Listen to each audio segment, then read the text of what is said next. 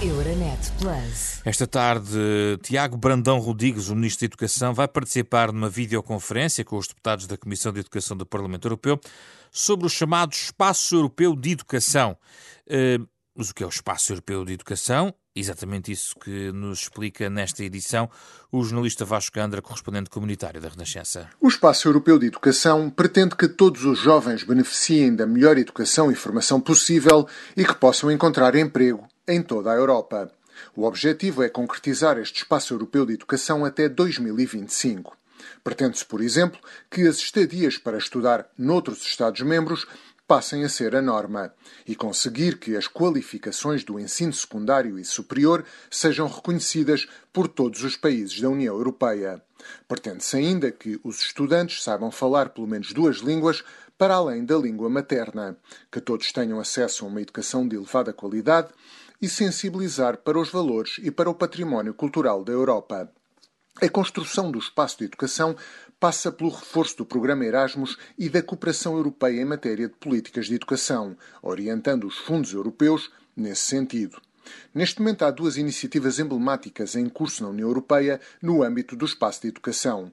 Uma visa criar parcerias transnacionais que se tornarão nas universidades do futuro, as universidades europeias.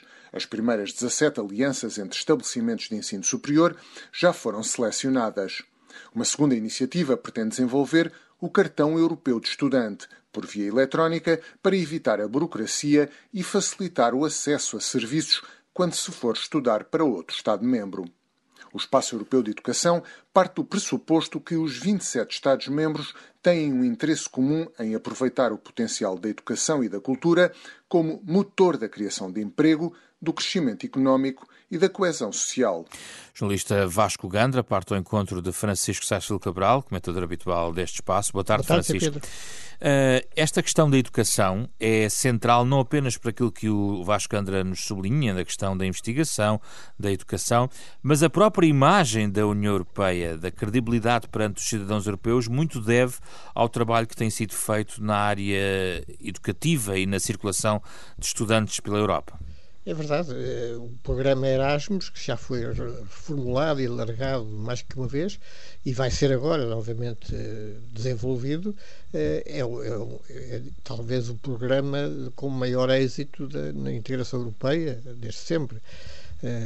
Portugal sabe bem isso, é? porque Portugal, aliás, é dos países que mais beneficia de, dessa vinda de estudantes estrangeiros e da possibilidade dos estudantes portugueses irem para, para outros países. No primeiro caso é porque Portugal tem um clima agradável e tem também eh, a população portuguesa eh, não tem nenhum eh, reflexo contra os estrangeiros em Portugal, exceto quando são imigrantes, isso é outra questão, não é?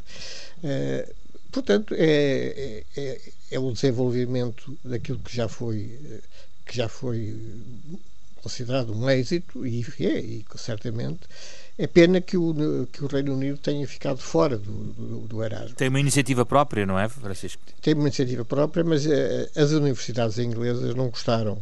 Uh, as britânicas, aliás, todas não gostaram e, e têm pena e sentem-se prejudicadas por isso, não é? Porque uh, é, é, uma quantidade enorme de, de, de estrangeiros que eles perdem uh, como alunos. Também há,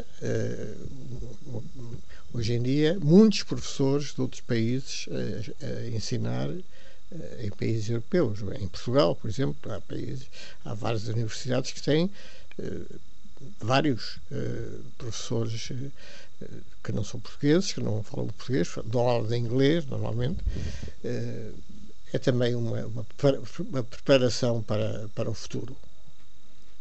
E há também aqui um tópico importante, só para terminarmos, Francisco, que tem a ver com os próprios reconhecimentos dos cursos. Eh, pois. Essa harmonização eh, é essencial e decisiva para um estudante português que queira, por exemplo, estudar para uma universidade estrangeira, não é? É, é verdade. Isso é, é, aliás, eu recordo que o mercado único europeu foi conseguido, ou foi em grande parte conseguido, porque ele ainda não está completo, não é? Eh, porque era impossível, a certa altura, eh, ter um ter, terem os, os, todos os países da, da, da, União Europeia eh, concordarem com determinada classificação. Eh, mas o que, o que, se optou foi por considerar, eh, fazendo que cada país fazia tinha confiança no, no, no, que os outros outro, outro país considerava uma boa uh, um bom reconhecimento, por exemplo, em matéria de saúde, de, segurança alimentar e coisas assim. Agora, uh, como é que isso vai funcionar na educação? Será talvez mais difícil. É preciso explicar muito bem como é, como é que são as coisas em Portugal para que, que seja reconhecido externamente, mas penso que é um passo no bom sentido. Obrigado, Francisco. No fundo, quer-se concretizar o Espaço Europeu de Educação até 2025 e, como estamos em maio de 2021, já não falta muito. Euronet Plus. Milano. Zagreb. Bruxelas. Sofia. Euronet Plus, a rede europeia de rádios para compreender melhor a Europa.